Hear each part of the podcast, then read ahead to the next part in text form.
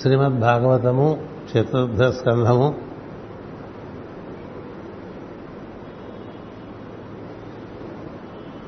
ప్రచేతసులకు రుద్రుడు దర్శనమిచ్చి చతుర్ముఖ బ్రహ్మ సనక సననాలకు చేసినటువంటి అతి ప్రాచీనమైనటువంటి ఒక విజ్ఞానమును ఈ ప్రచేతసులకు అందించడం అనేటువంటి విషయమును మనం వివరించుకుంటూ ఉన్నాం. ఈ రోజున జీవులలో తేజస్సుగా బలముగా స్వయం ప్రకాశము చెందువానికి నమస్కారము. ఈ ఎవరి యందు మనకి తేజస్సు కనిపిస్తుందో, ఆకర్షణ కలుగుతుందో, వారి యందు గల ఆకర్షణ, ఆ అందము, అంతేకాదు వారి యందు తేజస్సు, అది భగవంతుని యొక్క అస్తిత్వంగా గుర్తించడం వలన మనకు వారి యందు ఇతరమైన భావనలు కలక ఒక అనుబంధం ఏర్పడుతుంది. అలా చూడకపోతే ఏం జరుగుతుంది అని అడిగితే, అలా చూడకపోతే వాళ్ళలో తప్పులు అనేటువంటి ఒక ఒక స్వభావం మనలోంచి బయటకు వస్తుంది. ఎవరినైనా తప్పులు పెట్టచ్చు. చంద్రుడిలో కూడా మచ్చలు చూడచ్చు. చంద్రుడు పూర్ణ చంద్రుడు కాంతినిస్తూ ఉంటే కాంతిని చూసి ఆనందిస్తే నీలో కాంతి పెరుగుతుంది. మచ్చను చూసి దాని గురించి విమర్శ చేసుకుంటే నీలో మచ్చ ఇంకా పెద్దది. అంచేత నువ్వు చూసే విషయాల్లో ఉండేటువంటి దివ్యమైనటువంటివి, ఆకర్షణీయమైనటువంటివి అయినటువంటి విషయంలో ఇది దైవం యొక్క అస్తిత్వం అనుకుంటే మనకి వారి యందు అసూయ కలగదు. లేకపోతే అసూయ కలిగి అంతటి వారినైనా ఎన్ని మాటలైనా అంటాం మనం. ఎంతోమంది మహాత్ముల్ని ఈ లోకం బాగా విమర్శించింది, తులనాడింది, నిరాకరించింది, అవమానించింది కూడా. అలా చేయడం వల్ల వాళ్ళకే నష్టం లేదు, అలా చేస్తున్న వాళ్ళకి నష్టం కలుగుతుంది. మనకి ఈ ప్రచేతసులకి ఈ విషయం చెప్తారంటే, ప్రచేతసులు అంటే ఇంద్రియ ప్రజ్ఞలని చెప్తారు. ఇంద్రియముల ద్వారానే వింటాం, ఇంద్రియాల ద్వారానే చూస్తూ ఉంటాం, ఇంద్రియముల ద్వారానే రుచి చూస్తూ ఉంటాం, ఇంద్రియముల ద్వారానే స్పర్శిస్తూ ఉంటాం, ఇంద్రియముల ద్వారానే వాసన చూస్తూ ఉంటాం.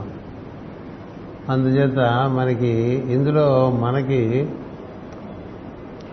మన చైతన్యానికి వికాసం కలిగించే, ఇప్పుడు ఒక పువ్వును చూసామనుకోండి, బాగా విసుకుందనుకోండి, మన చైతన్యం అది చూడంగానే మనతో మన ప్రయత్నంతో సంబంధం లేకుండా వికసిస్తుంది. చైతన్యానికి వ్యావర్తనము అనువర్తనము అని ఉంటుంది.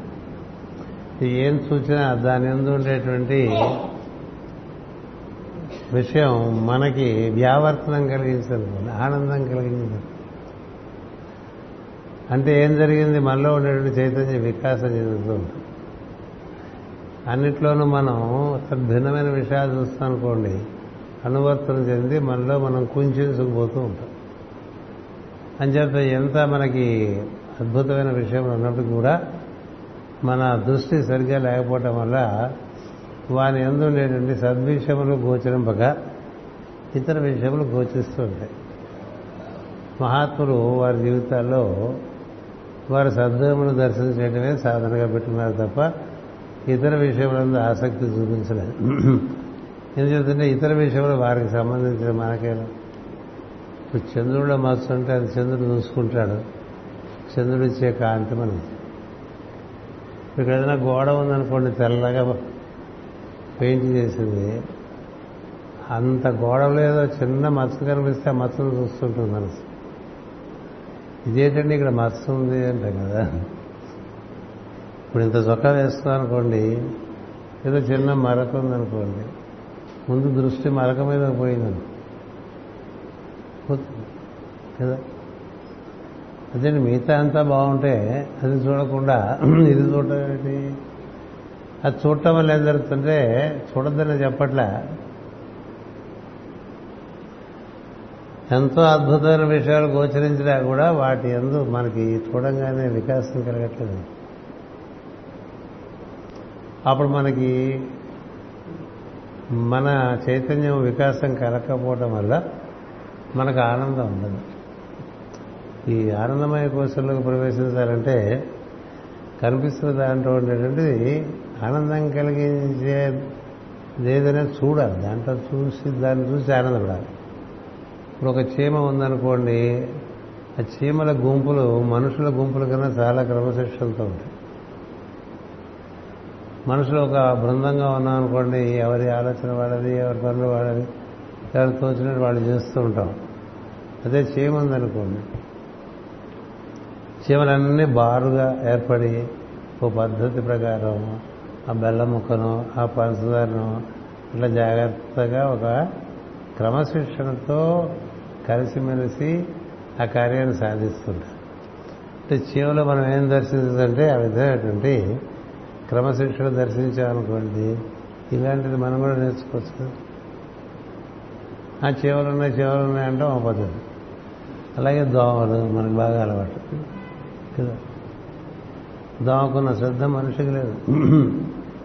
దోమ కార్యసాధనలో మనకన్నా చాలా ఎక్కువ ప్రయత్నశీలంగా ఉంటుంది. మీరు ఆరంతస్తులు కట్టుకోండి, ఆరంతస్తులకు చేరండి, ఆరో అంతస్తు కూడా క్రమంగా వచ్చేస్తుంది. మీరు ఫ్యాన్లు పెట్టుకున్నా దోమ చెరుగుతుంది కదా.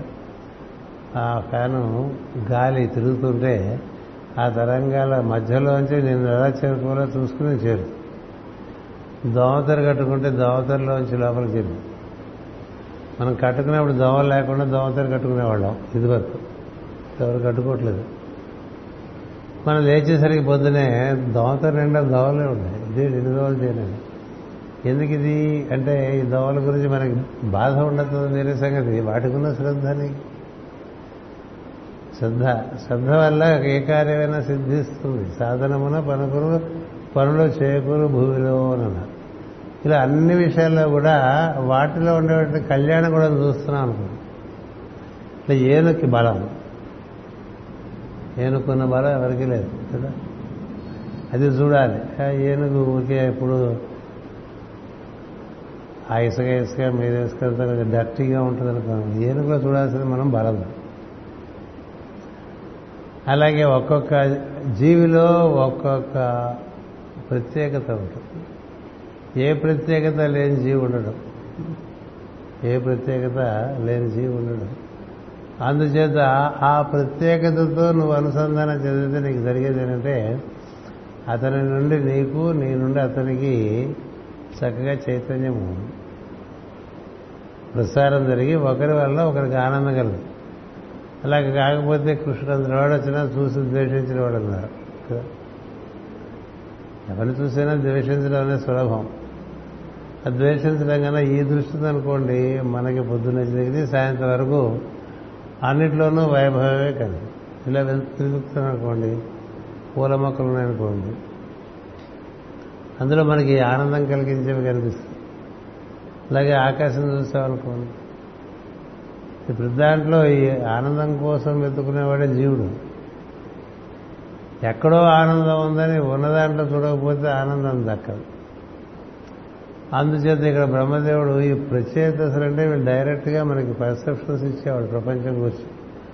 సో ఈ ప్రపంచంలో ఎక్కడ నీకు తేజస్సు కనిపిస్తే అది నేనే దైవమే అని గుర్తుపెట్టుకోని, ఎక్కడ తేజస్సు కనిపిస్తే అక్కడ కొంతమంది నవ్వితే బాగుంటుంది కదా, కొంతమంది చూడటానికి చాలా బాగుంటారు. అది దాన్ని పదే పదే చూడాలనిపిస్తుంది కదా బాగున్నవాడు. అది చూడటం వల్ల ఏం జరుగుతుంది? నీలో వ్యత్యాసం కలుగుతుంది. మాట్లాడితే బాగుండకపోవచ్చు. చాలామంది అందంగా ఉండొచ్చు కానీ మాట్లాడితే బాగుండకపోవచ్చు కదా. ఏది నీకు అందులో భావన విషయం ఉందో దాంతో నువ్వు అనుసంధానం చెందుతూ ఉంటే నీలో ఉండేటువంటి పరిశుద్ధమైన చైతన్యంతో నువ్వు దగ్గర అవుతూ ఉంటావు.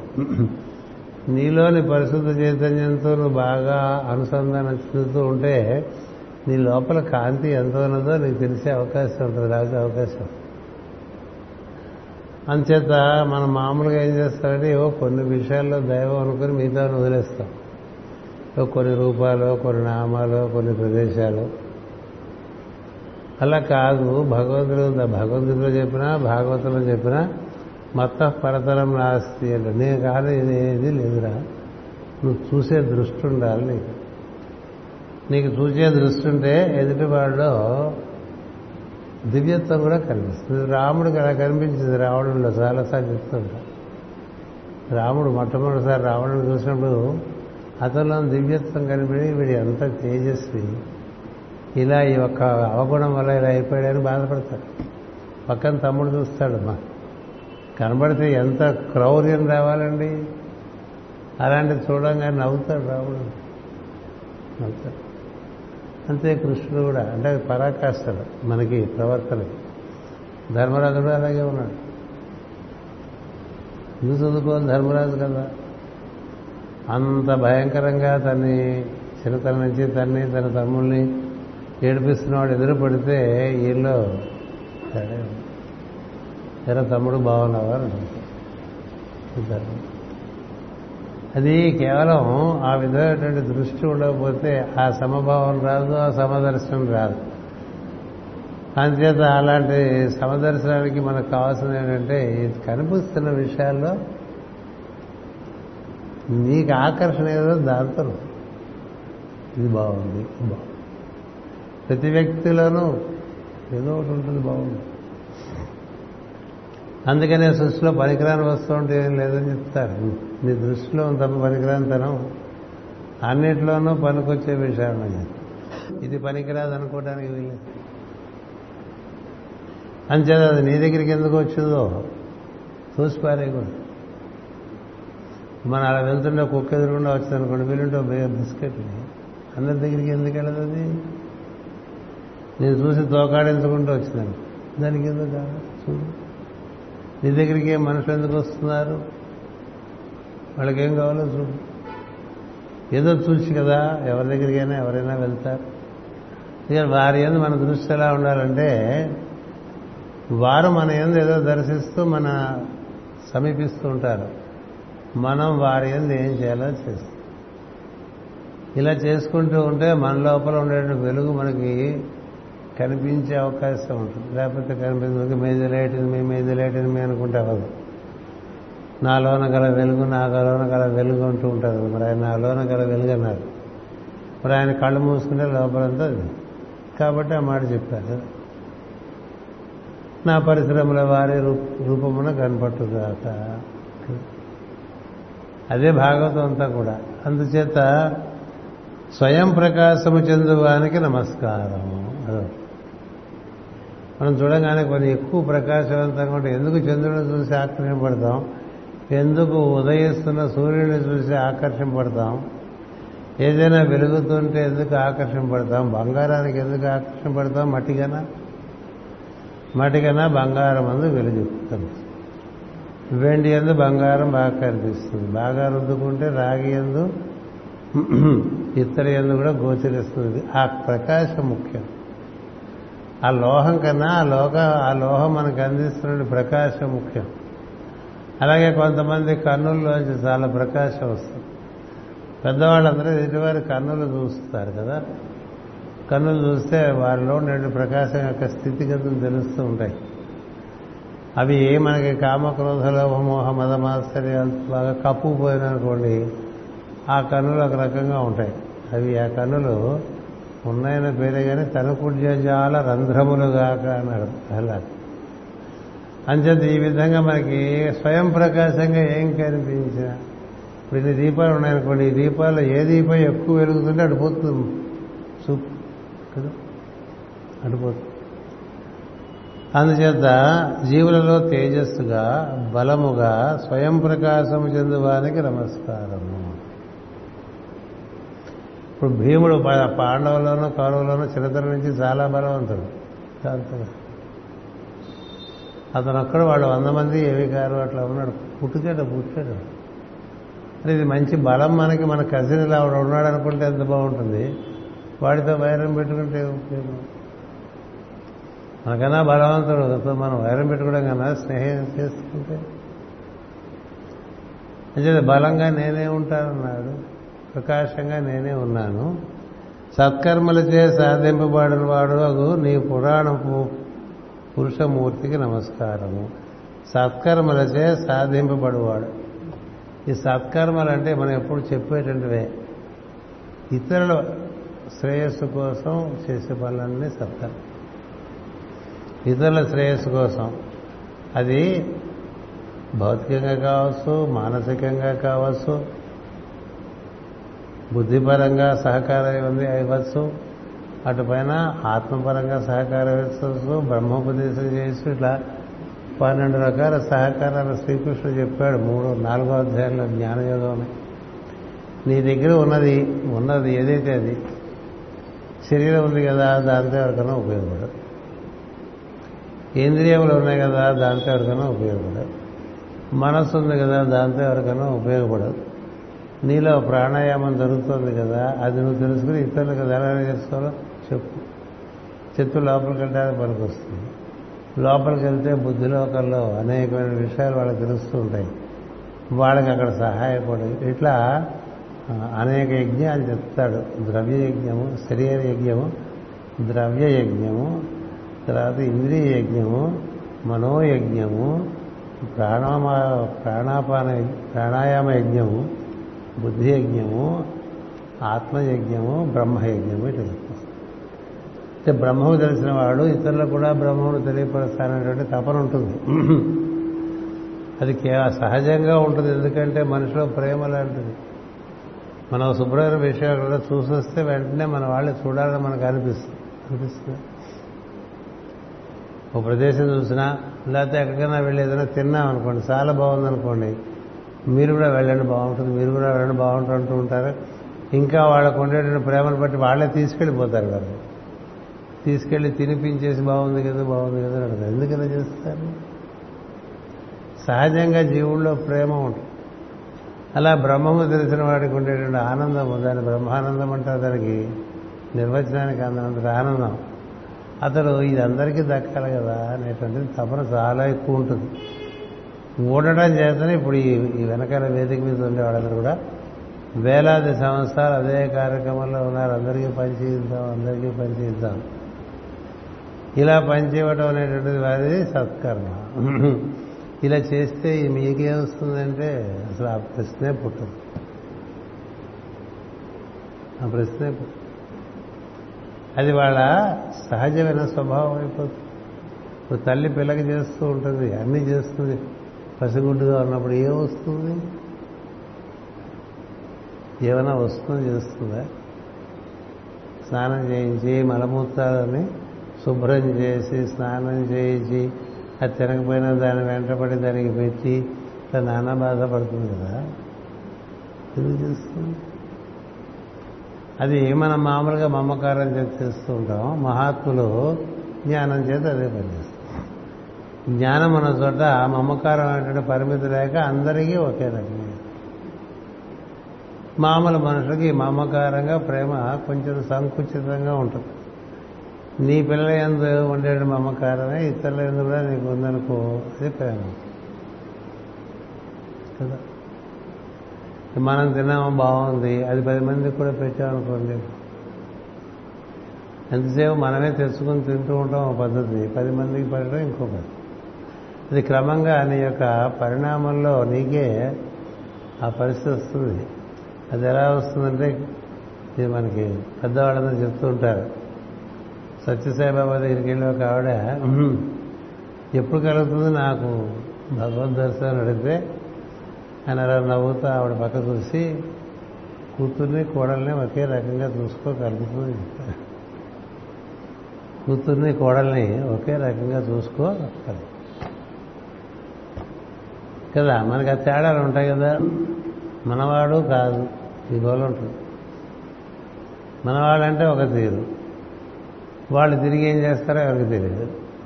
మనవాళ్ళు కాదనుకునే వాళ్ళే మనకి. మా చిన్నతనంలో సినిమా ఒకటి వచ్చింది, ఏడుగురు కొడుకుంటే ఆయనకి ఆ కొడుకులతో పాటు కుక్కను పెంచాట. చివరికి ఆ కుక్కే నిలిచింది ఆయన దగ్గరని. అలాగా మనకి ఎవరు నిలబడతారు ఎవరు నిలబడరు మనకేం తెలుసు. అందుకని మనం వాళ్ళు బాగా మనకు ఉపకారం చేస్తారు, వీళ్ళు మనకు ఉపకారం చేస్తారు అని కాకుండా మనం ఉపకారం చేయటం అనేది మార్గం. ఇలా ఈ కమర్షియల్ ఈక్వేషన్ లేకుండా ఉపకారం చేసేవాళ్ళు సత్కర్మ ఆచరిస్తున్నట్టు లెక్క. ఇంట్లో పని మనిషికి చేరపెట్టామనుకోలేదు గొప్ప విషయం కాదు, ఎందుకంటే మనం ఆశిస్తుంటాం వాళ్ళ దగ్గర నుంచి ఒక రకమైన సహకారం. అలా ఊళ్ళో వెళ్తున్నప్పుడు ఎవరికైనా చేరిస్తాం, ఎవరు వాళ్ళు ఎవరైతే లేనివాడు ఓ లేనివాడికి అన్నం పెట్టినా, ఓ లేనివాడికి ఓ వస్త్రం ఇచ్చినా, ఓ లేనివాడికి ఓ విద్య నేర్పినా, ఓ లేనివాడికి ఓ వైద్యం చేయించినా, అది నీ మమకారపు పొరను క్రమంగా వలసం చేసేసి అవి స్వపర భేదాలు తగ్గిపోతూ వస్తుంటాయి. ఆ ఒక్క మార్గంలోనే నీకు మనకేం జరుగుతుందంటే అతడు మనకి లోపల మనకి ఈ పొరలన్నీ విడిపోతుంటే తన మన పొరలో లోపల ఉన్నటువంటి వెలుగు బయటికి వ్యక్తం అవుతూ ఉంటుంది. సత్యం, లోపల ఉన్న వెలుగు బయటికి వ్యక్తం అవుతూ ఉంటుంది. బయట నుంచి పోగేసి పెట్టుకోవడానికి వీల్లేదు. బయట నుంచి ఎంత లైట్ పోగేసి పెట్టుకున్నా కూర్చునేసరికి లోపల చీకటి కదా. అంచేత నువ్వు ఏ విధంగా అంటే నువ్వు విచ్చుకుంటే లోపల ఉండేటువంటి విషయం తెలుస్తుంది. నువ్వు అలా పుచ్చుకుంటూ ఉన్నావు అనుకో, ఎప్పుడు పుచ్చుకోవటం, ఎక్కడికి వెళ్ళినా పుచ్చుకోవటం కదా. ఆఫీసు గారు ఉన్నారనుకోండి, ఎక్కడికి వెళ్తే వాడేం చేస్తాడు, ఇక్కడికి వెళ్తే వీడేం చేస్తాడు, ఎవడు కారు ఇస్తాడు, ఎవడు హోటల్ ఫ్రీగా ఇస్తాడు, ఎవడు అన్నం ఊరికే పెడతాడు. ఇలా మనకి ఎంతసేపు ఎదుటి వాళ్ళ మీద బతికేసే పరాన్న భుక్కులు అంటాం మనం తెలుగులో. ఇంగ్లీష్లో వ్యాంపైరిజం అంటారు. అంటే ఒక పెద్ద బలమైన చెట్టు మీద అలాగ పాకేసి ఆ చెట్టు బలం అంతా ఈ తీగ తినేస్తూ ఉంటుంది. ఇట్లా మన సృష్టిలో వాళ్ళు ఎక్కువ ఉంటారు. ఇది ఇతరుల యొక్క శ్రమను తాము తమకు తమ ఉండేటువంటి సంఘబలం చేత లాగేసేవాళ్ళు ఉంటారు. వాళ్ళందరూ కాలక్రమంలో చాలా నశిస్తారు. ఇప్పుడు కనబడకపోవచ్చు. ఇప్పుడు మీకు చెప్తున్నా కదా, ఈ ఊళ్ళో మనకు ఒకప్పుడు చాలా ధనికులు ఉండేవాళ్ళు. నలభై ఏళ్ళ క్రితం అప్పన వారని, కంచెల వారని, వారిని వీరని అప్పుడు మాస్ గారు ఉన్నారు. అప్పుడు ఉన్నవారిని వారిని ఎవరిని ఎవరు తలుచుకోరు కదా. తలుచుకున్నా ఏవో చేసిన పిచ్చి పనులు చెప్పుకుంటారు. మాస్ గారు ఉంటే అంతకంతకి అంతకంతకైనా పాకిపోతూ ఉంటారు. ఎందుకు చేత ఈయన చేసేవన్నీ సత్కర్మలు దీర్ఘకాలంలో వాటి యొక్క పరిమళం ఉంటుంది. సత్పురుషుని యొక్క ప్రభావం కాలం గరుస్తున్న కొద్దీ పెరుగుతూ ఉంటుంది. ఆయన శరీరంలోనే ఉన్న కళ, శరీరంలో ఉన్న కళ ఎందుకు వెళ్తారు షిరిడి సాయి దగ్గరికి? షిరిడి ఎందుకు వెళ్తారు? ఎప్పుడో ఎక్కడో ఏదో చేశాడని కదా వెళ్తారు. కానీ అక్కడే ఉన్నాడు ఆయన, మొత్తం వ్యాప్తి చెందాడు. ఎలా చెందాడు? తన కోసం అంటే ఏం లేకపోవటమే వాళ్ళు చూపించేది డిమాన్స్ట్రేషన్. ఇప్పుడు ఇక్కడుండేవన్నీ కూడా వాళ్ళ కోసం వాళ్ళు ఎవరు బతకలే. హనుమంతుడు ఉన్నాడు ఆ కార్నర్లో కదా, ఆయనకి ఏం కావాలని చేశాడండి అవన్నీ? ఆయన అప్పటికే సూర్యుడి దగ్గర సమస్త జ్ఞానం పొందాడు, సూర్యుడి దగ్గర సమస్త వేదాలు పొందాడు. ఆయనకు ఉన్నటువంటి బలం ఇంత అంతా కాదు, అజేయుడు, ఎవరు అతను జయించలేరు, బ్రహ్మాస్త్రం కూడా అతన్ని బంధించలేదు. అలాంటి వ్యక్తి ఏం కాదు. ఇంకోటి ఇంకోటి అయితే రాక్షసుడు అయిపోవాలి కదా. అలా కాకుండా నిష్కారణం కదా రాముడికి సాయం చేయటం. ఆయనకేం కారణం? నిష్కారణం. మరి హనుమంతుడు భజన చేస్తుంటే మనకు రావాల్సిన గుణం అది. ఓ పరమ గురువుని ఆరాధన చేస్తుంటే మనకు రావాల్సిన గుణం అది. అంతేగాని నాకేమిస్తావు నాకేమిస్తావు నాకేమిస్తావు అని అడిగేం రాదు మనకి. మొదటి నుంచి కూడా ఎందుకన్నా చిన్నతనం నుంచి పెద్దవాళ్ళు సరిగ్గా చెప్పలేదు. అందుచేత దేవుడైనా సరే వాడు మనం పొందడానికి ఒక సోర్స్ అనుకుంటున్నారు తప్ప వాడి దగ్గర నుంచి అన్నీ వాడు కావాలనుకునేవాడు ఎవడు ఉండడు కదా. దేవుడి దగ్గర నుంచి మనకు కావాల్సిన తెలుసుకునే విధానం ఒకటి అన్ని మతాలను ఏర్పాటు చేశారండి. డైలీ బ్రెడ్ దగ్గర నుంచి ప్రేయర్లే కదా. అలా కాకుండా నీకు దైవమునందు ఆసక్తి దైవం అంటే నీకు తెలియాలంటే నీలో ఉండేటువంటి ఇలా పోగేసుకున్నవి ముడి చేసుకున్నవి ఉన్నాయి కదా, అవన్నీ విడుతూ ఉంటే పువ్వు విచ్చుకుంటేనే కదండి అందం, ముడుచుకుంటాను. ఇప్పుడు నిన్న వెళ్ళాం, అలా వెళ్ళాం, ఓ పువ్వు మొక్కగా ఉంది, ఇంకో పువ్వు విచ్చుకున్నాం. విచ్చుకున్న పువ్వు చూసి చాలా ఆనందిస్తాం. ముడుచుకున్న పువ్వు రేపు విచ్చుకుంటుంది, రేపు విచ్చుకుంటుంది అనుకుంటాం. మర్నాడు పొద్దున మళ్ళీ వెళ్తున్నప్పుడు అది ఇంకా ముడుచుకునే ఉందనుకోండి, ఇదే ఇంకా ముడుచుకునే ఉందని అలా ఎప్పుడు వచ్చినా ముడుచుకునే ఏందే పడిపోయింది అనుకోండి, అది మన కేసు లాంటిది అనమాట. సద్గురువులు తను అనుసరించే వారందరినీ చూస్తూనే ఉంటారు, గుర్తుపెట్టుకోండి. వాళ్ళు లేరనుకోవద్దు, నేను ప్రత్యక్ష అనుభవమే చెప్తానండి. You are constantly observed by the master whom you are following constant. అందుచేత నువ్వు ఎప్పుడు వెళ్ళినా అది నువ్వు అసలు ఇలాగే ఉండిపోయావు, ఇలా అవ్వలేదు,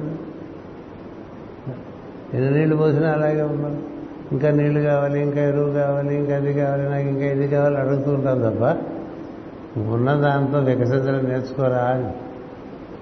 ఉన్న దాంతో వికసించడం నేర్చుకో. అడవిలో గడ్డి పువ్వు చాలా ఈజీగా పెరుగుతుంది, మనకి ఏం చేయాలి? ఎరువు వేయో నీళ్లు వేయో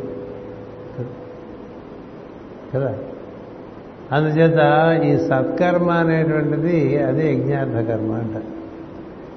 ఇది లేని వాడికి దైవము అనేటువంటి విషయం లేదు. అంటే మనిషికి ముందు మానవతా దృష్టి ఒకటి ఉండాలి, రెండోది సర్వజీవుల మీద మనకి ఆ విధమైనటువంటి అనురాగం, ప్రేమ ఉండాలి. ఎందుకంటే అందరిలోనూ నీలో ఉన్నట్టు ప్రాణం ఉన్నది, నీ ప్రాణం కాదు అది, అందరిలోనూ ఆ ప్రాణం ఉన్నది, అందరిలోనూ ఆ చైతన్యం ఉన్నది. నీకు రూపం ఉన్నట్టే వాటికి రూపం ఉన్నాయి కదా. సో మనం ఏం చూడాలి? ఈ ప్రాణము ప్రజ్ఞ మనలో ఉన్నట్లోనే అన్నిట్లోనే ఉన్నాయి. మనకి ఏ విధంగా ఈ శరీర పోషణకి మనం తాపత్రయపడతాం, అవి కూడా అలా తాపత్రయపడుతూ ఉంటాయి. వాటికి నువ్వు సహాయం చేస్తుంటే నీకు ప్రకృతి చాలా సహాయం చేస్తుంది. నువ్వు వాటికి ఎంత సహాయం పడుతూ ఉంటే అంత నీకు సహాయం వస్తుంది. కొంతమందికి ప్రకృతి చాలా అనుకూలంగా ఉంటుంది. ఎప్పుడు వాళ్ళు ఎక్కడికైనా బయటికి వెళ్తే అంతవరకు ఎండ ఉండేది, మబ్బు వచ్చేది. రాముడికి ఎంత సహాయం వచ్చింది! రాముడికి ఎక్కడికెక్కడ ఎక్కడికెక్కడ అలా సహకారం కలిసి వచ్చింది. రావణుడికి అన్నీ వ్యతిరేకంగా అయిపోయింది. అర్జునుడికి అలా అన్ని చోట్ల నుంచి సహకారం వచ్చింది. కర్ణుడికి అన్నీ వ్యతిరేకమైపోయినా నిబుద్ధే. అదే అంటాడు కర్ణుడు భీష్ముడితో. భీష్ముడు పరశురాముడి శిష్యుడు, కర్ణుడు పరశురాముడి శిష్యుడు. అందుకని మీరు నాకు సీనియర్ కాబట్టి నేను మిమ్మల్ని ఒకటి అడుగుదాం అనుకుంటున్నాను. నాను నేను అర్జునుడి కన్నా చాలా ఎక్కువ పరాక్రమవంతుడి, పైగా సూర్యపుత్రుడు, ఈయన ఇంద్రపుత్రుడు. నేను ఎందుకు వాడితో ఎప్పుడు ఓడిపోతూ ఉంటాను అడిగాను. ఎప్పుడు మా ఇద్దరి మధ్య వన్ టు వన్ యుద్ధం అయితే నేను ఓడిపోతూ ఉంటాను, అతనే గెలుస్తాడు. కానీ నాకు తెలుసు లోపల నేనే అతనికన్నా పరాక్రమవంతుడిని.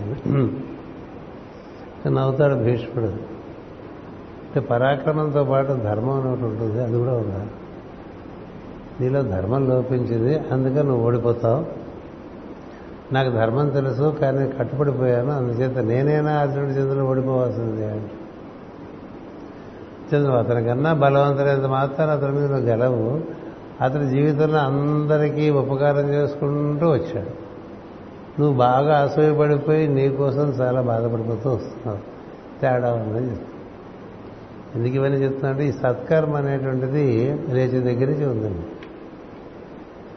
అందుకనే మన పెద్దవాళ్ళు పంచమహాయజ్ఞాలను పెట్టారు. అంటే నువ్వు ముగ్గేసావు అనుకో, అందులో ఏదో బియ్య పిండి, ఇంకో పిండి, ఏదో గోధుమ పిండి కలిపి ముగ్గేస్తే బోళ్ళు క్రిమికీటకాలు తినేస్తాయి.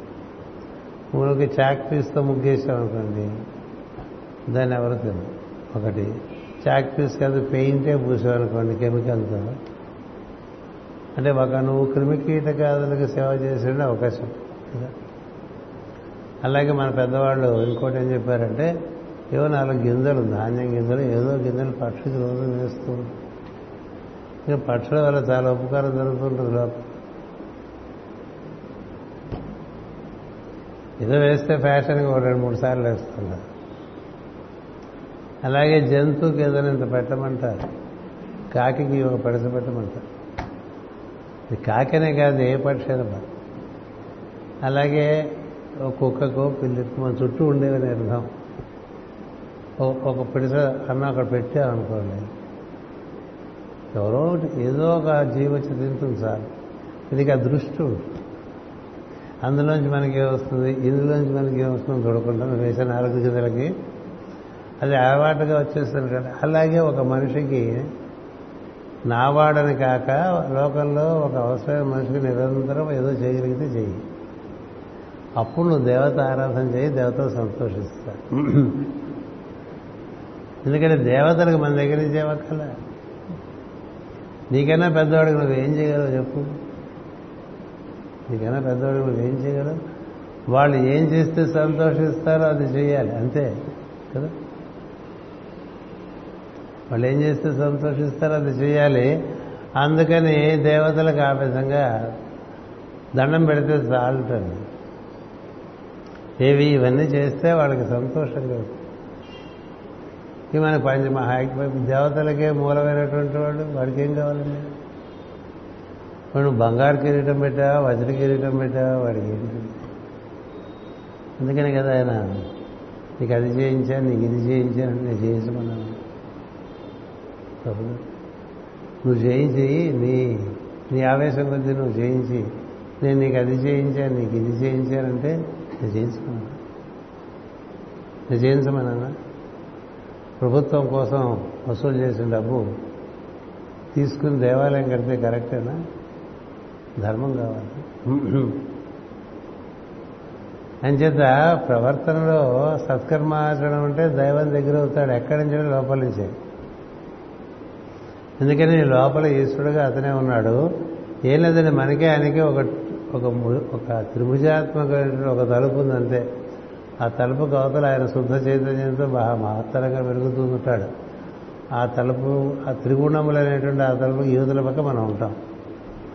మనం అందులోంచి రిఫ్లెక్టెడ్గా వస్తాం. పొద్దునే ప్రతిరోజు రాగానే ఈ మూడు మనం పట్టేస్తే ఏం కావాలి? పొద్దునే అదే కదా ఏం కావాలి, దాన్ని ఎలా సాధించుకోవాలనేది జ్ఞానం. అది ఇచ్చ, ఇది జ్ఞానం. ఇది కావాలి అనేటువంటిది ఇచ్చ, దానికి సంబంధించిన జ్ఞానం.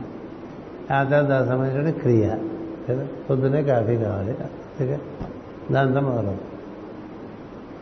పళ్ళు తోకపోతే ఇంట్లో వాడు కాఫీ లేదు కాబట్టి పళ్ళు తోపుకుంటారు, లేకపోతే బెడ్ కాఫీ తాగే టైం ఉంటారు. ఏదైనా ఈ మూడే ఉంటాయి. ఈ మూడింటికి యువతల ఉండేవాడు నువ్వు, అవతల ఉండేది దైవం. నీ లోపలే నీ లోపలే మూడు గుణములకు అవతల ఉండి నిన్ను నీ ఎందు ప్రజ్ఞ, నీ ఎందు ప్రాణము నిర్వర్తించేటువంటి తత్వాన్ని దైవము అంటారు. అది పొద్దున్నే నీకు మెలకు రావడానికి కారణం అదే, ప్రజ్ఞ మేల్కాంతానికి కారణం అదే, నువ్వు నిద్రలో ఉన్నా ప్రాణస్పందనం జరగడానికి కారణం అదే. అది నీ లోపలే ఉంది. సో నీ లోపల ఉన్నదాన్ని నువ్వు చూడలేకపోతున్నావు అంటే అంతకన్నా దురదృష్టం. మన లోపల ఉన్నది మనకు తెలియటం అంటే మనం ఏం జరుగుతున్నట్టు. మన ఇంట్లో లోపల గర్భగుళ్ళ, ఇంటికి ఒక గర్భం ఉంటుంది. అట్లా మనలో లోపల మూడు పొరలు దాటితే వెలుగు కనిపిస్తుంది, నాలుగో పొరలు. ఇంకా మూడు పొరలు దాటితే అసలు మొత్తం తెలుసు. నీ లోపలికి నువ్వు వెళ్తూ ఉంటే నీకు వెలుగు కనిపిస్తుంది. లోపలికి వెళ్ళి లోపలికి వెళ్ళి ఎంత చెప్తే లాభం? మొన్న ఒకతను చెప్పాడు నాతో, మీరు లోపలికి వెళ్ళి లోపలికి వెళ్ళిందని పంతొమ్మిది వందల ఎనభై ఒకటి నుంచి చెప్తున్నారు. నేను లోపలికి నేను లోతుల్లోకి వెళ్ళకుండా గోతుల్లోకి వెళ్తున్నాం అన్నాడు ఆయన. గోతుల్లోకి వెళ్ళడం అంటే దాని గురించి దీని గురించి అక్కడికి వాటికి కావాల్సిన వాటికి బయట తిరుగుతున్నాం అనుకోండి, ఏవో గోతుల్లో పడిపోతూ ఉంటాం. అంటే ఈ లోతుల్లోకి వెళ్ళాలంటే సత్కర్మ ఆచరణ లేకుండా లోపలికి వెళ్ళాం. ఈ రహస్యాలని మనకి భగవద్గీతలు బాగా ఇచ్చారు. ఇక్కడ ఏదో రకరకాలుగా వివరిస్తూ ఉంటారు. Bhagavad Gita is a synopsis of the whole wisdom. అది ఉపనిషత్తు, అది బ్రహ్మ విద్య, అదే యోగము అంటాం కదా. కృష్ణార్జున సంవాదే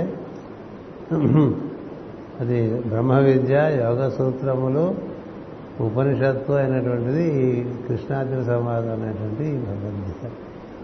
అందులో చెప్తాడు కృష్ణుడు, నువ్వు ఈ విధంగా అన్నిటి అందు ఉండేటువంటి నన్ను దర్శనం చేసుకుంటూ వారికి నువ్వు సహకరించడం అనేటువంటి చేస్తూ ఉంటే, సహకారం కోరడం కాదు కావాల్సింది, సహకరించడం కోరడం. నువ్వు సహకరించు. వాడు నీకు సహకరించాడా లేదా నీకు సంబంధం, వాడి కర్మ. వాడెలా ఎందుకున్నాడు, వీడెలా ఎందుకున్నవాడు అనేవాడు ఎప్పుడు బాగుపడ్డాడు. మనం ఎలా ఉన్నామో చూస్తే మన మనం మనం ఇలా ఉంటే ఎలా ఉంటే బాగుంటుందో మనకు చెప్పారు కాబట్టి మనం అలా ఉంటామే. నీ చుట్టూ ఎలా ఉన్నా నువ్వు ఎలా ఉండాలో అలా ఉండు. అలా ఉంటే నీకేం జరుగుతుందంటే లోపల నుంచి విచ్చుకొస్తుంది. ఎందువల్ల అంటే ఈ ఈ కోశములన్నీ కూడా పరిశుద్ధం అవుతాయి. కోశములు పరిశుద్ధం అయితే లోపల ఉండే వెలుగు కనిపిస్తుంది. కోశములు పరిశుద్ధం కాకపోతే లోపల ఉండే వెలుగు కనిపించదు. నాకు కనిపించట్లేదు అంటే ఇంకా బాగా శుభ్రపరచదు అని, ఇంకా బాగా క్షుత్పిపాసాం అలాం జ్యేష్టాం అలక్ష్మీర్ నాశయామ్యహం అభూతిం అసమృద్ధించ సర్వాన్ నిర్ణతమే గృహాత్ అని చదువుతూ ఉంటాం. శ్రీసూత్రంలో క్షుత్పిపాసాం అలాం, ఆకలి, దప్పిక, అది కావాలి ఇది కావాలి ఇవన్నీ మలములు అని చెప్తాను భేదం.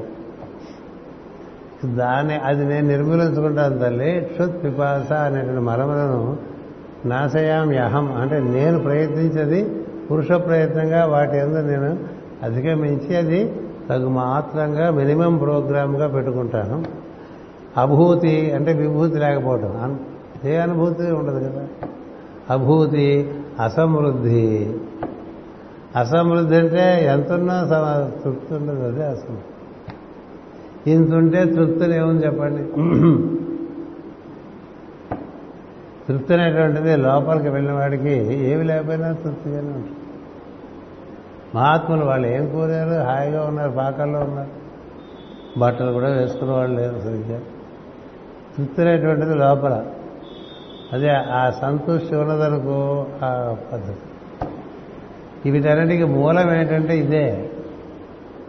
నీకు నీ యందు త్రికరణ శుద్ధి ఏర్పడాలంటే నీ మనసు, నీ మాట, నీ చేత, ఈ మూడిటి యందు ఎంత శుద్ధి ఉంటే నీకు కింద నుంచి మూడు ద్వారాలు దాటి లోపలికి వెళ్తావు. మూడు ద్వారాలు దాటి లోపలికి వెళ్తే కాస్త లోపల ఏదో వెలుగున్నట్టుగా కనిపిస్తుంది, వెలుగున్నట్టుగా. అప్పుడు నీకు దాని మీద ఆకర్షణ కలుగుతుంది.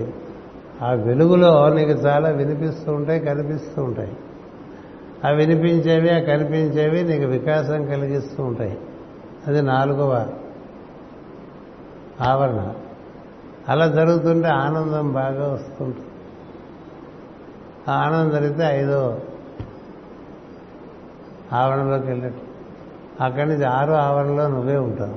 సో నీకు మూలం ఎవరు అనేటువంటి తపన అప్పుడు మొదలవుతుంది. ఇవన్నీ ఈ శరీరం నువ్వు ఏర్పరచుకోలేదు, అది ఏర్పడింది.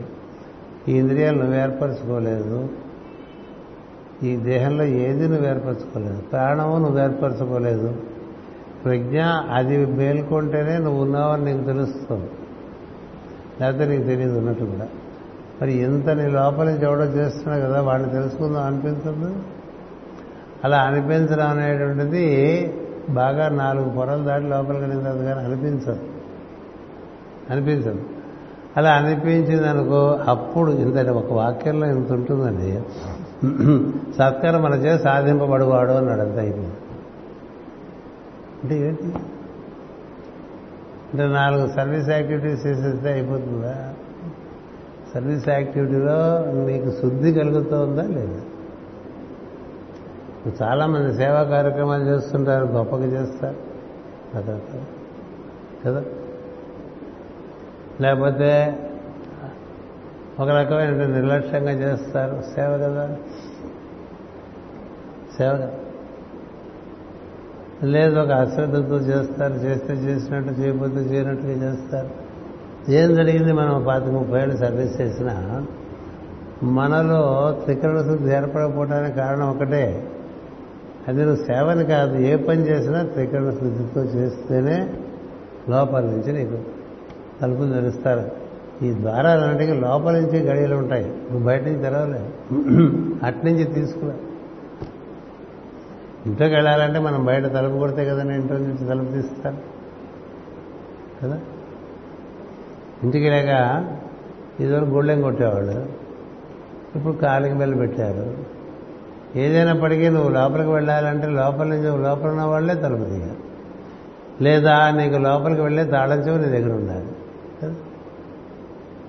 అంచేత లోపలి నుంచి తెరవబడేటువంటి తలుపుకి నువ్వేం చేయాలంటే నువ్వు చేసేటువంటి సత్కర్మలో శుద్ధి ఏర్పడాలి. ఎంత సత్కర్మ చేశావనేది కాదు ముఖ్యం, ఎంత శుద్ధిగా, ఎంత క్రమ పద్ధతిలో చేశాం, ఎంత శ్రద్ధగా చేశాం, ఎంత క్రమం ఉన్నది చేసిన దాంట్లో. ఇవి దీన్ని బట్టి నీలో పరిశుద్ధి వస్తుంది. అది పరిశుద్ధి రాదు. పరిశుద్ధి రాకుండా ఎన్ని చేస్తే లాభం ఉంది? మనం చేస్తున్న దాంట్లోంచి మనం ఏవో లబ్ధి పొందాలనుకుంటే అది రాదు. లబ్ధి పొందడం వల్ల వచ్చి దాని అందు శ్రద్ధ లేకపోతే రాదు. దాని మీద నిర్లక్ష్యం ఉంటే రాదు. ఇది చేసి చేయనట్టుగా చేస్తే రాదు. ఏవేవో కబుర్లు చెప్పుకుంటూ నేను చాలా సర్వీస్ చేస్తున్నాను అని తిరిగేవాడు బోళ్ళ మంది ఉన్నారు ప్రపంచం కదా. వాళ్ళని చూస్తే వాళ్ళ మాటలోనే తెలిసిపోతుంది వాళ్ళకి. నీ లోపల వెలుగుంటే నీ మాట ఒక రకంగా ఉంటుంది, నీ లోపల అంత వెలుగు లేకపోతే మాట ఇంకో రకంగా ఉంటుంది. నీ లోపల బాగా అహంకారం అనే అజ్ఞానం ఉంటే మాట ఇంకో రకంగా ఉంటుంది. అందుకని మహాత్ములు నువ్వు మాట్లాడినప్పుడే తెలుసుకుంటారు. ఓహో ఈ పరిస్థితి తదనుగుణంగా నీతో ఉంటారు. వాళ్ళు ఎవరిని విమర్శించరు, ఎవరిని ఏమన్నారు కదా. ఆహా అలాగా ఆహా అలాగా అంచేత త్రికరణ శుద్ధిగా చేస్తేనే లోపలికి తెలుసుకుని వస్తుందండి. సత్కర్మ అంటే ఇలా త్రికరణ శుద్ధిగా ఎదుటి వ్యక్తి మేలు కోరి మనం ఎంత నీ కోసమైతే, నీ వారి కోసమైతే నువ్వెంత శ్రద్ధగా చేస్తావో అదే శ్రద్ధగా చేస్తావు. అలా చేయగలిగినప్పుడు శుద్ధి ఏర్పడుతుంది. శుద్ధి ఏర్పడటం వల్ల లోపల నుంచి వెలుగు వస్తుంది. అయితే భయపడలన్నీ మకిలి పట్టేసి ఉంటే లోపల వెలుగు కనబడదు. అందుకనే మట్టి సమ్మెలో పెట్టినటువంటి దీపం కనబడదు కదా, గాజు సమ్మెలో పెట్టిన దీపం కనిపిస్తుంది. ఏమిటి తేడా మట్టికి గాజుకి? దీంట్లో ట్రాన్స్పరెన్సీ వచ్చింది, దాంట్లో అంతా అబ్స్క్యూరిటీ వచ్చేస్తుంది, అడ్డగించి. అందుకని మన బయట ఆవరణలే మనకు అడ్డం. ఆ అడ్డం మనకి పోవాలంటే సత్కర్మలు ఆచరించుకుంటూ ఉంటే, సత్కర్మలచే సాధింపబడేవాడు. అట్లా వచ్చారు కదా అందరికీ. వాడికి బలిచక్రవర్తి అసురుడు కదా, అసురుడు. ప్రత్యేకించి విష్ణు పూజలు ఏం చేయలే ఆయన. మనలాగా విష్ణు సహస్రనామం రోజు చదవడం, దీపాలు పెట్టడం, దండాలు పెట్టి దండాలు పెట్టడం ఏం చేయలేదు. చూసాడు ఆయన దాన్ని. ఆయన వాళ్ళ గురువుగారు చెప్పారు, ఏం చేస్తే మన చైతన్యానికి వికాసం కలుగుతుంది? ఇస్తూ ఉంటే వస్తుందిరా. ఇచ్చే దాంట్లోంచి ఇందుకోసం అని కారణం తీసి ఇస్తుంది. ఇస్తూ ఉంటే నీ దగ్గరికి చేరుతుంది, చేరిందల్లా ఇస్తుంది. ఇస్తే వస్తుంది అనేటువంటిది ఒక వేద సూక్తం. ఇస్తే వస్తుంది. అందుకని ఎంత నువ్వు ఇస్తూ ఉంటే నీకు కూడా వస్తూ ఉంటుంది కదా, ఓపెన్ అయిపోతే నేచురల్ రిసోర్సెస్ అని. అలా ఇస్తూ ఉంటావు కదా. నేను ఇస్తున్నాను కాదు, వాడి కోసం, వాడి ఆనందం కోసం అలా ఇసుకుంటూ ఇసుకుంటూ ఇసుకుంటూ ఇసుకుంటూ ఉంటే ఆయన వికాసం, ఆయన చైతన్యం అలా వికసించి అన్ని లోకాల్లోకి వ్యాపించింది. మనకి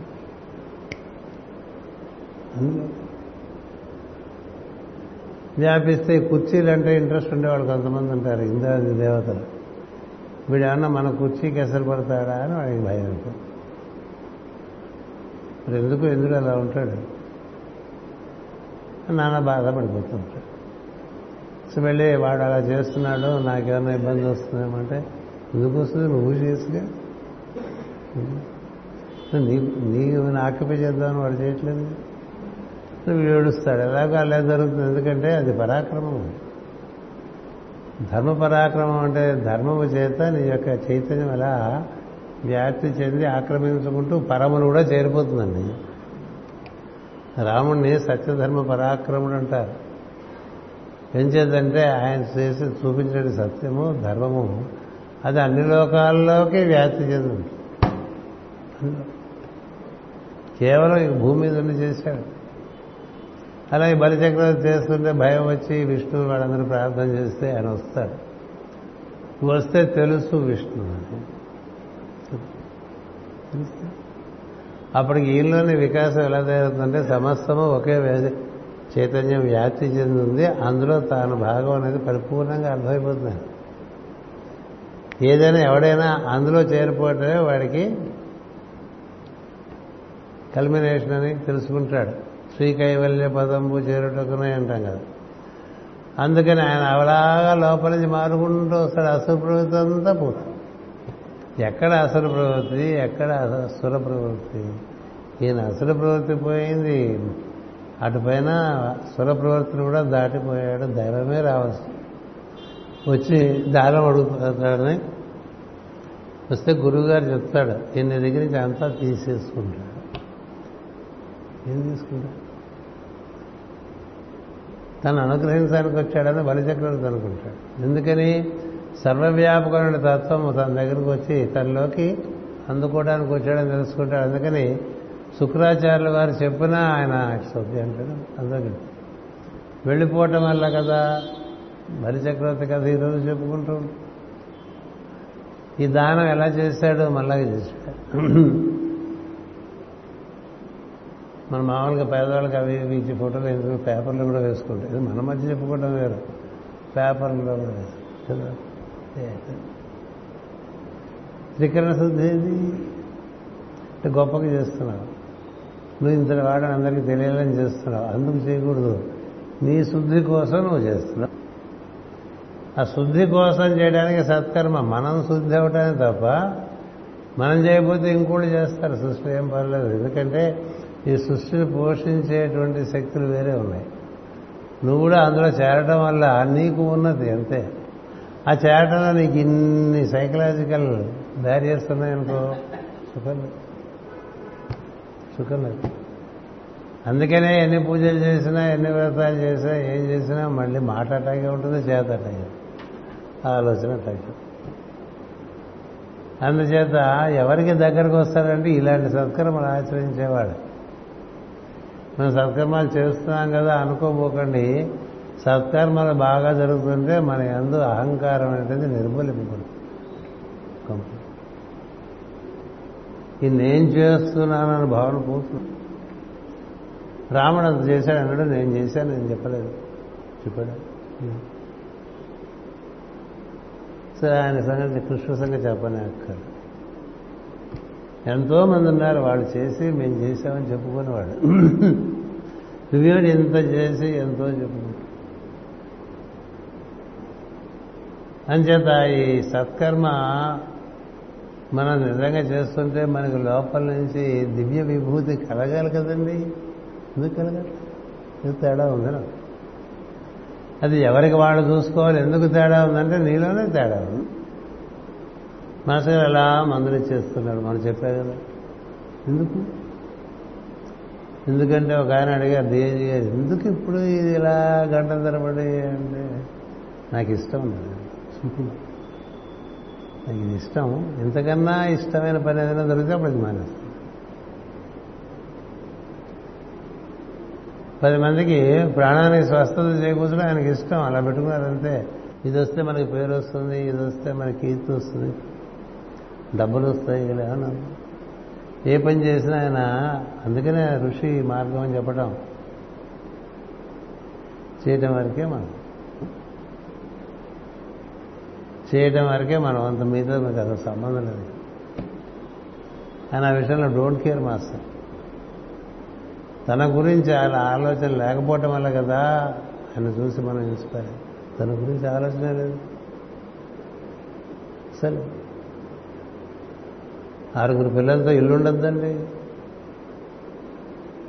అసలు. ఇల్లు కడదామంటే ఎందుకో ఇల్లు ఉన్నాగా ఇల్లు ఏదో కొంప దొరకదా ఉంటాం లేనాడు ఆయన. అలా ఉంటుందండి మనకి. ఇంకా కెరీర్ ప్రారంభం కాకుండానే ఇల్లు కట్టేసుకోవాలి, దాన్ని నింపేసుకోవాలి. ఆయనకి అప్పటికే యాభై ఏళ్ళు దాటిపోయినాయి. కడదాం వేస్తారు అంటే ఎందుకో ఇల్లు తాతగారు కట్టుకోలేదు. ఆయనకైనా మోడల్ తాతగారు ఇల్లు కట్టుకోలేదు కదా ఎవరండి అని లెక్క. అలాంటి తండ్రి మనకెందుకు ఇల్లు? ఎవరికి ఇల్లు ఉన్నాయి? శివుడికి ఇల్లు ఉందా? లేదు, అడవిలో ఉంటాడు ఆయన కదా, కైలాసంలో. విష్ణువుకి ఇల్లు ఉందా?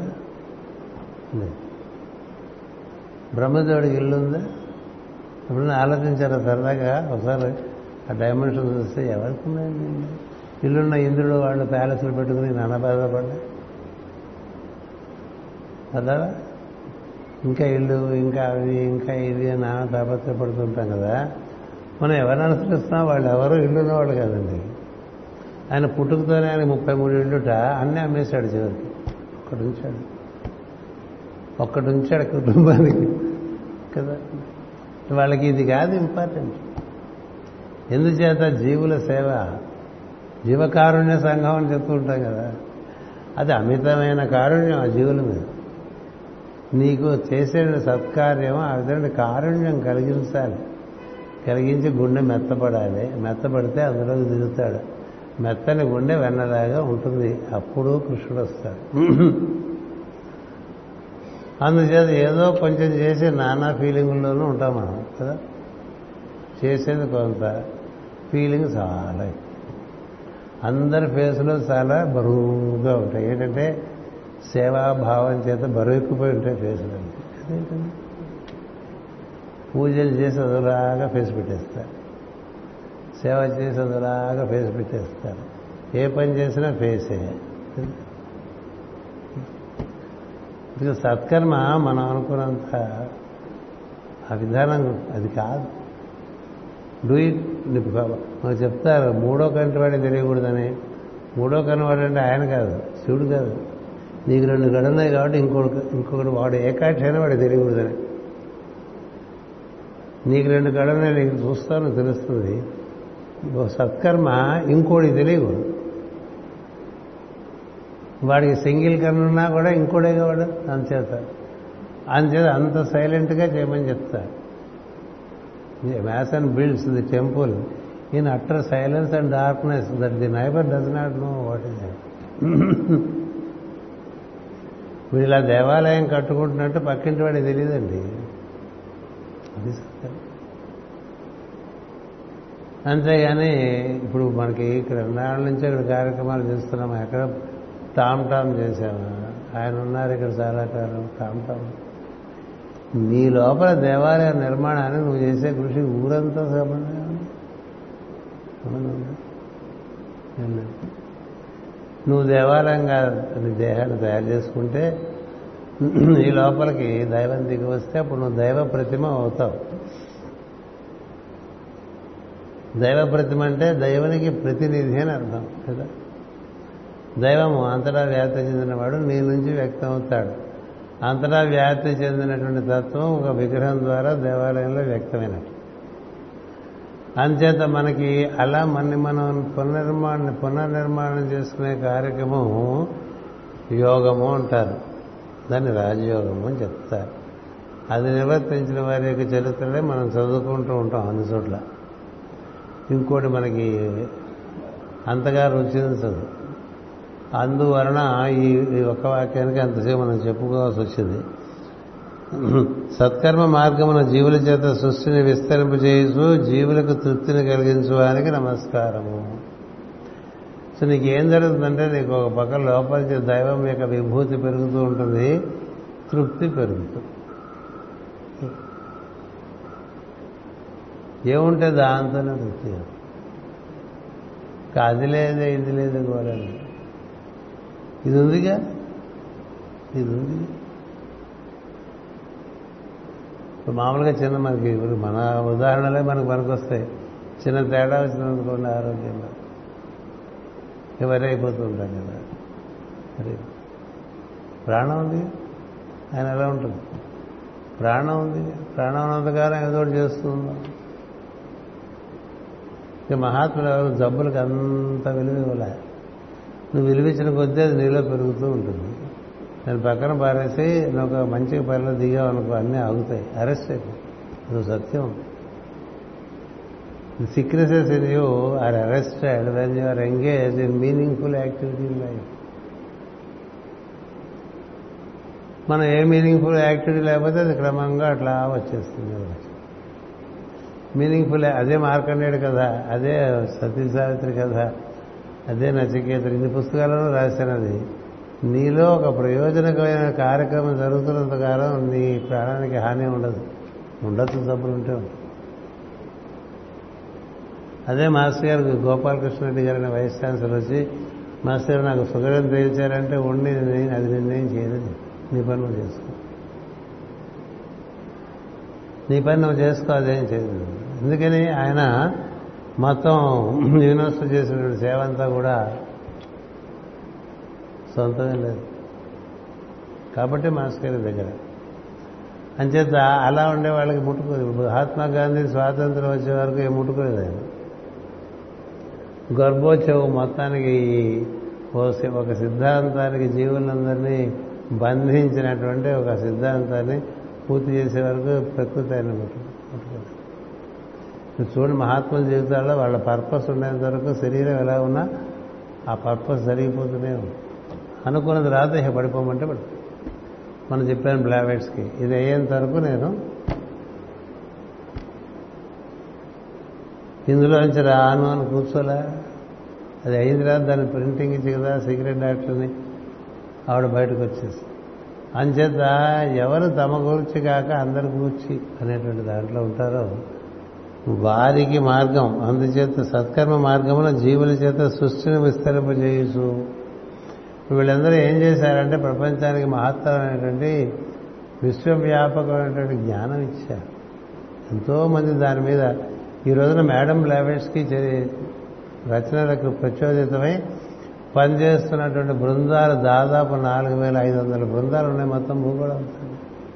మతం నుంచి బయటకు వచ్చేసి సత్యాన్ని దర్శించాలని ప్రయత్నం చేసేవాడు. నాలుగు వేల ఐదు వందల బృందాల ప్రపంచం అంతా కూడా సామాన్యం పని కాదు. వాళ్ళందరికీ అది ఉదాహరణ. ఎప్పుడు ఇందులోనే పడికొట్టుకోకుండా శ్లాష్మన్లో ఈగలాగా. అందుచేత ఈ మార్గమైన పృథ్వీతత్వమైన భౌతిక దేహ సంపదను కల్పించుకున్న వానికి నమస్కారము.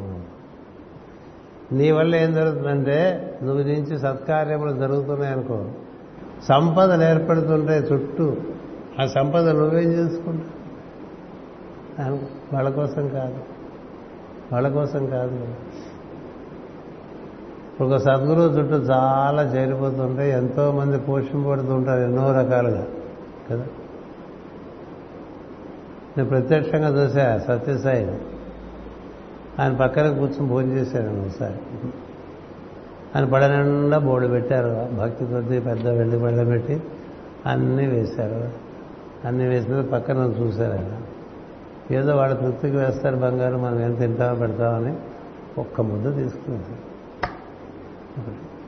అది ఎప్పుడు డెబ్భై మూడు డెబ్భై మూడు అంటే ఆయనకప్పుడు నలభై ఏడు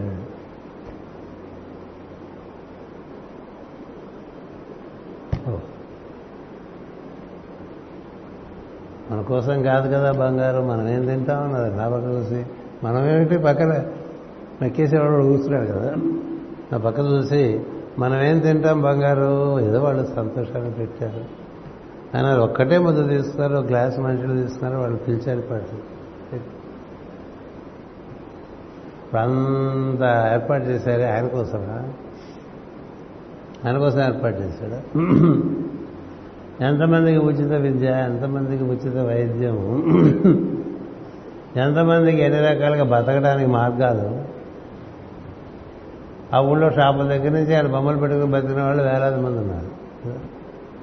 అంటే దీనికి ఏం జరిగింది? ఈ మార్గమున భౌతిక దేహ సంపదలు కల్పించు తత్వ పృథ్వీతత్వమైన భౌతిక దేహ సంపదను కల్పించువానికి నమస్కారం.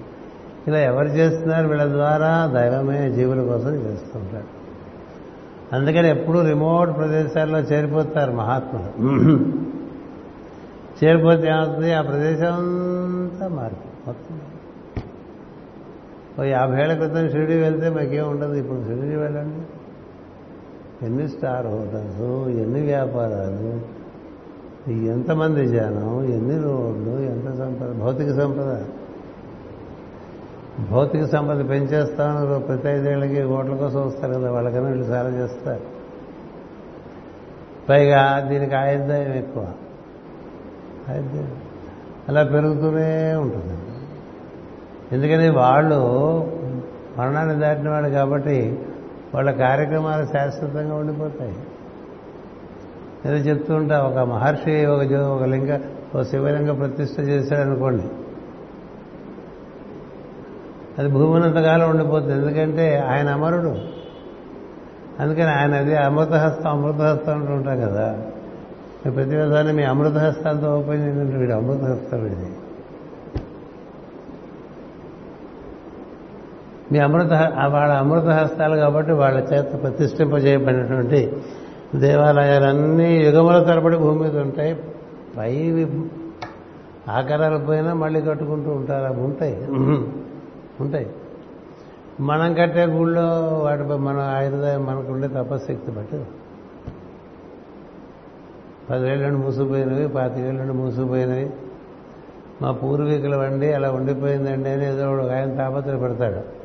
మా అయితే మూడో తరం నాలుగో తరం ఆ తరవ గోవింద అప్ప చెప్పేసి ఎవడు చూస్తాడు, ఎవడు కాదు. అంచేత ఈ ఈ సత్కార్యంలో నీవు శుద్ధి పొందితే, నీవు లోపల దైవాన్ని దర్శనం చేసుకుని నువ్వు పరమాత్మతో అనుసంధానం చెందితే, నువ్వు చేస్తున్న కార్యక్రమాలకి భూమి మీద ఒక సార్థకత, జీవులకు ఒక శాశ్వతమైన సంపద ఏర్పడిపోతుంది. పన్నెండు ద్వాదశ జ్యోతిర్లింగాలు ఉన్నాయండి. అక్కడ ఎంత పెరిగిపోయింది సంపద! అష్టాదశ మహాపీఠాలు, శక్తిపీఠాలు, ఎంత పెరిగిపోయింది సంపద! ఎందుకెళ్తారు కేదార్నాథ్, ఎందుకెళ్తారు శ్రీశైలం? మరి అలా వెళ్ళటం అంటే ఎన్ని రకాల ఇండస్ట్రీస్ అన్నీ వాటికి సంపద కలుగుతుంది. ట్రాన్స్పోర్ట్ ఇండస్ట్రీ, హోటల్ ఇండస్ట్రీ, అక్కడ ఫుడ్ ఇండస్ట్రీ. అక్కడికి వెళ్ళిన తర్వాత మనం అవన్నీ కాసేపే దేవుడిని చూస్తాం, మిగతా అంతా బజార్లోనే తిరుగుతాం. మనకి దేవాలయంలో దర్శనం అయిపోయిన తర్వాత ఇంకా బజార్లో పడి అన్ని కోట్లు తిరిగి ఏవో ఒకటి కొనుగోలు చేస్తుంటాం కదా కదా మరి ఎంతమంది బతుకుతున్నారు అది చూడు. అది రాస్తున్నారండి ఇక్కడ. ఈ మార్గమున పృథ్వీతత్వమైన భౌతిక సంపద కల్పించడానికి నమస్కారం. ఓ బాబా, ఇంత ప్లాన్ ఉందా ఎందులో అనిపిస్తుంది. లోకమునకు అవకాశం ఇచ్చిన నీ ఆకాశమూర్తియే విశ్వములకు ప్రవృత్తి స్థానము అని. ఇది చాలా పెద్ద విషయం అండి.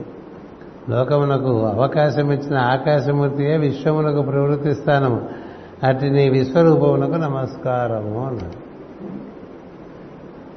ఈ ఆకాశం ఇంతటా ఇక్కడ ఇంతటితో అయిపోతుంది, అందరితో అయిపోతుంది అని లేదు కదా, అంతా ఉంది. అది కాశం అంటే వెలుగు, ఆకాశం అంటే అంతులేని వెలుగుని అర్థం. అంతులేని ఆ అంతులేని వెలుగు, దట్ ఈస్ ది మనకి పృథ్వీ తత్వానికి మూలం. అది పంచభూతాలు అక్కడి నుంచి ఏర్పడతాయి. ఆకాశము, వాయువు, అగ్ని, జలము, పృథివీ ఏర్పడితే ఇవన్నీ ఏర్పడతాయి. ప్రవృత్తి అంటే లేనట్టుగా ఉన్న దాంట్లోంచి ఉన్నట్టుగా అన్నీ సృష్టిపడతాయి. నివృత్తి అంటే ఉన్నట్టుగా ఉన్నదంతా లేనట్టుగా ఉండేదంతా గడిపోతూ ఉంటుంది. అందుకనే వ్యక్తావ్యక్త స్వరూపుని అంటాం అమ్మవారిని. లేకపోతే ఇంకో ఇంకో రకంగా కృష్ణ ఈయన దృశ్య అదృశ్యమైన అదృశ్యమైన కనబడుతూ ఉంటాడు, మాయమైపోతూ ఉంటాడని చెప్తూ ఉంటాడు కదా. అంచేత ఏమీ లేనట్టుగా ఉండేటువంటి ఆకాశం నుంచి అన్నీ ఏర్పడతాయి. ఇవన్నీ మళ్ళీ ఆకాశం కదా. ఇది ప్రవృత్తి. ప్రవృత్తి అంటే అక్కడి నుంచి మనకు అన్ని కనిపిస్తాయి, ఇంద్రియ గోచరమై ఉంటాయి. ఈ ఈ ప్రచేతుల రసం రావటం చేత మనకి సృష్టిలో ప్రవృత్తి అనేటువంటిది ఏర్పడింది. ఇంద్రియములే లేవనుకోండి, ప్రవృత్తి లేదు. అంటే కన్నులు ఎదుట, చెవులు ఎదుట, ముక్కులు ఎదుట, నోరు ఎదుట, స్పర్శ తెలియదుట, వాసన తెలియదుట అంటే నువ్వు బయటికి వ్యాప్త చెందుతావు, ఏం చెందావు కదా. వీటన్నిటికీ పంచభూతాల ఆధారం. సో ఈ పంచభూతాలు ఏర్పాటు చేసి ప్రవృత్తినంతా ఏర్పాటు చేశాడు. ఇదంతా మళ్ళీ అందులో గడిపోతుంది. ఆకాశం నుంచి వాయువు, వాయువు నుంచి అగ్ని, అగ్ని నుంచి జలము, జలము నుంచి పృథ్వీ, అలా ఏర్పడుతుంటే మళ్ళీ అందులోకి వెళ్ళిపోతూ ఉంటాయి. మనం కూడా అలాగే వచ్చాం. ముందు వచ్చినప్పుడు తేజరూపంగా ఆకాశంలో నుంచి దిగివచ్చి అటుపైన క్రమంగా ద్రవరూపం ధరించి, ఆ తర్వాత వేడిమని చేకూర్చుకుని, ఆ తర్వాత మనమే కూడా గాలి పిలిచేట్టుగా తయారయ్యి తిత్తోడు తయారు చేసుకుని ఇందులో ఉంటూ ఉంటాం. ఇది పోతే మనం ఉండేది మళ్ళీ ఆకాశంలో. అందుకని ఆకాశం నుంచి జీవులందరూ ఇది ఐదు పంచకోశాలతో ఉండే శరీరం కట్టుకుని వస్తారు. ఈ పంచకోశాల శరీరం ఎప్పుడప్పుడు దానికి లిమిటేషన్ ఉంది, టైం లిమిట్ ఉంది. ఆ లిమిట్ అవ్వగానే అది అయిపోతుంది. వాహనం లాంటిది ఎక్స్పైరీ డేట్ ఉంటుంది పుట్టిన ప్రతిదానికి. సో ఎక్స్పైరీ డేట్ ప్రకారం అయిపోతే మళ్ళీ ఇంకోటి తీసుకుని మళ్ళీ వచ్చేస్తుంది. ఇట్లా ప్రవృత్తిలోకి రావడం, నివృత్తిలోకి వెళ్ళడం, ప్రవృత్తిలోకి రావడం, నివృత్తిలోకి వెళ్ళడం, ఇవన్నీ కూడా ఒక కథ ఉన్నది. ఆ కథకి ప్రవృత్తికి పంచ పంచేంద్రియములు చాలా ముఖ్యం. నివృత్తికి పంచేంద్రియములు అంతరేంద్రియములుగా లోపలికి చూడాలి. బయటికి చూసేది కాదు, లోపలికి చూడటం అనేటువంటిది జరగాలి. అప్పుడు నివృత్తి. లేకపోతే మనం కళ్ళు మూసుకున్నా బయట విషయాలే గుర్తొస్తుంటాయి, భిన్న విషయాలే బయట గుర్తొస్తుంటాయి, తిన్న విషయాలు గుర్తొస్తుంటాయి, బయట మనకి వేడిమి చలి తెలుస్తుంటాయి. ఇలాగే ఉంటాం కదా బయట. కళ్ళు మూసుకున్నంత మాత్రాన మిగతా నాలుగింద్రియ లోపలికి రావు రావు అంచేత ఈ ఇంద్రియములు అంటే ప్రవృత్తి. You are you are into external, you are externalised through your five senses and you have to internalise. ఇప్పుడు ఇంటర్నలైజ్ కాదు కదా ఈ సృష్టి జరుగుతున్న కదా, అందుకని ఇవన్నీ బయటకు వచ్చే విధంగా పనిచేయాలి. అలా పనిచేసేప్పుడు ఏ విధంగా వీళ్ళు దైవం యొక్క అనుసంధానం కోల్పోకూడదు అనేది తెలియజేయడానికి రుద్రుడు బ్రహ్మదేవుడు సనకాదుడు చెప్పిన విషయాలు చెప్తూ ఉన్నాడు. స్వస్తి ప్రజాభ్య పరిపాలయంతాం న్యాయేన మార్గేణ మహీం మహేషాః. గోబ్రాహ్మణేభ్యో శుభమస్తు నిత్యం. లోకా సమస్తాః సుఖినో భవంతు. లోకా సమస్తాః సుఖినో భవంతు. లోకా సమస్తాః సుఖినో భవంతు. ఓం శాంతి శాంతి శాంతి.